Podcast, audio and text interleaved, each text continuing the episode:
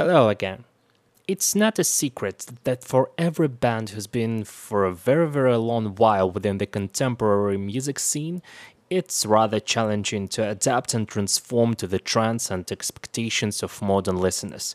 At the same time, it's crucial not to lose the initial fan base who directly brought Theme to the band in the first place.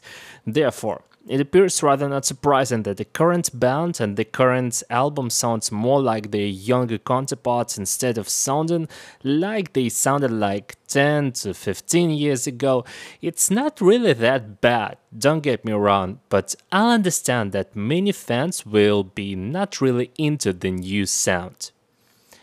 So, it's Godsmack.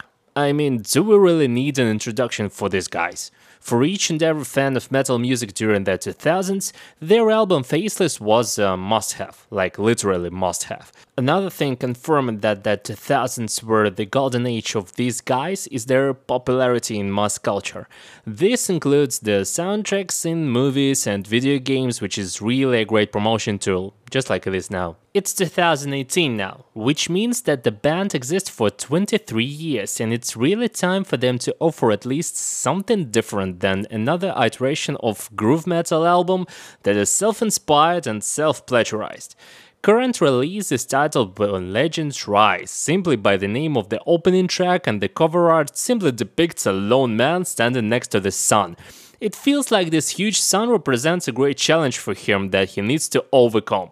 Therefore, it appears rather not doubtful that the album is mostly infused with the themes of overcoming challenges and adversities, finding inner strength and overcoming like all these problems like I said, and finding some inner strength to keep on living and fighting for better living. Even the ballad Under Your Scars feels infused with this resistant spirit, which is a good thing for me like personally. From a musical standpoint, we've got like generic alternative metal most of the time. I'm sorry, but it's really not this album that is driven by guitar riffs like it was before. Instead, the overall instrumentation is centered around vocals, which for the first time are infusive with the autotune. I don't know why would you use autotune and Sully's vocals, but the sound actually is decent in the end, and thanks God for that. So the whole melodies are created by the vocals, while the guitars and drums serve more as a rhythmic foundation for them. It's not bad, because it's done really well and on a high skill level. I mean, I'm glad that the guys did not try to reinvent the wheel here. Lyrics, it seems that lyrics haven't changed even a bit, which saves the mood and atmosphere of the previous works of these guys. Cannot say that they are somehow meaningful and insightful, but they tell the simple stories of overcoming daily adversities and becoming stronger, like I've said before. Here, the lyrics protagonist appears to be in a continuous search for better future, better life, better people, etc. And while he sees all the imperfections of the reality, he is willing to move forward and keep on fighting for this better.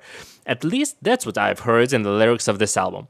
So, despite the fact that these guys sound like Black Veil Bride, or maybe Three Days Grace here, it's still a decent album that deserves some attention. I feel that Godsmack needs researching and discovering this more light and rocky sound more, which will definitely yield a more creative and original work. For now, it's just emotional and a like like decent okay average rather mediocre level but i would expect much and much better from the band if i were a hardcore fan that's why i give it 3 out of 5 that's it for today. Thanks for listening and you'll hear me next time.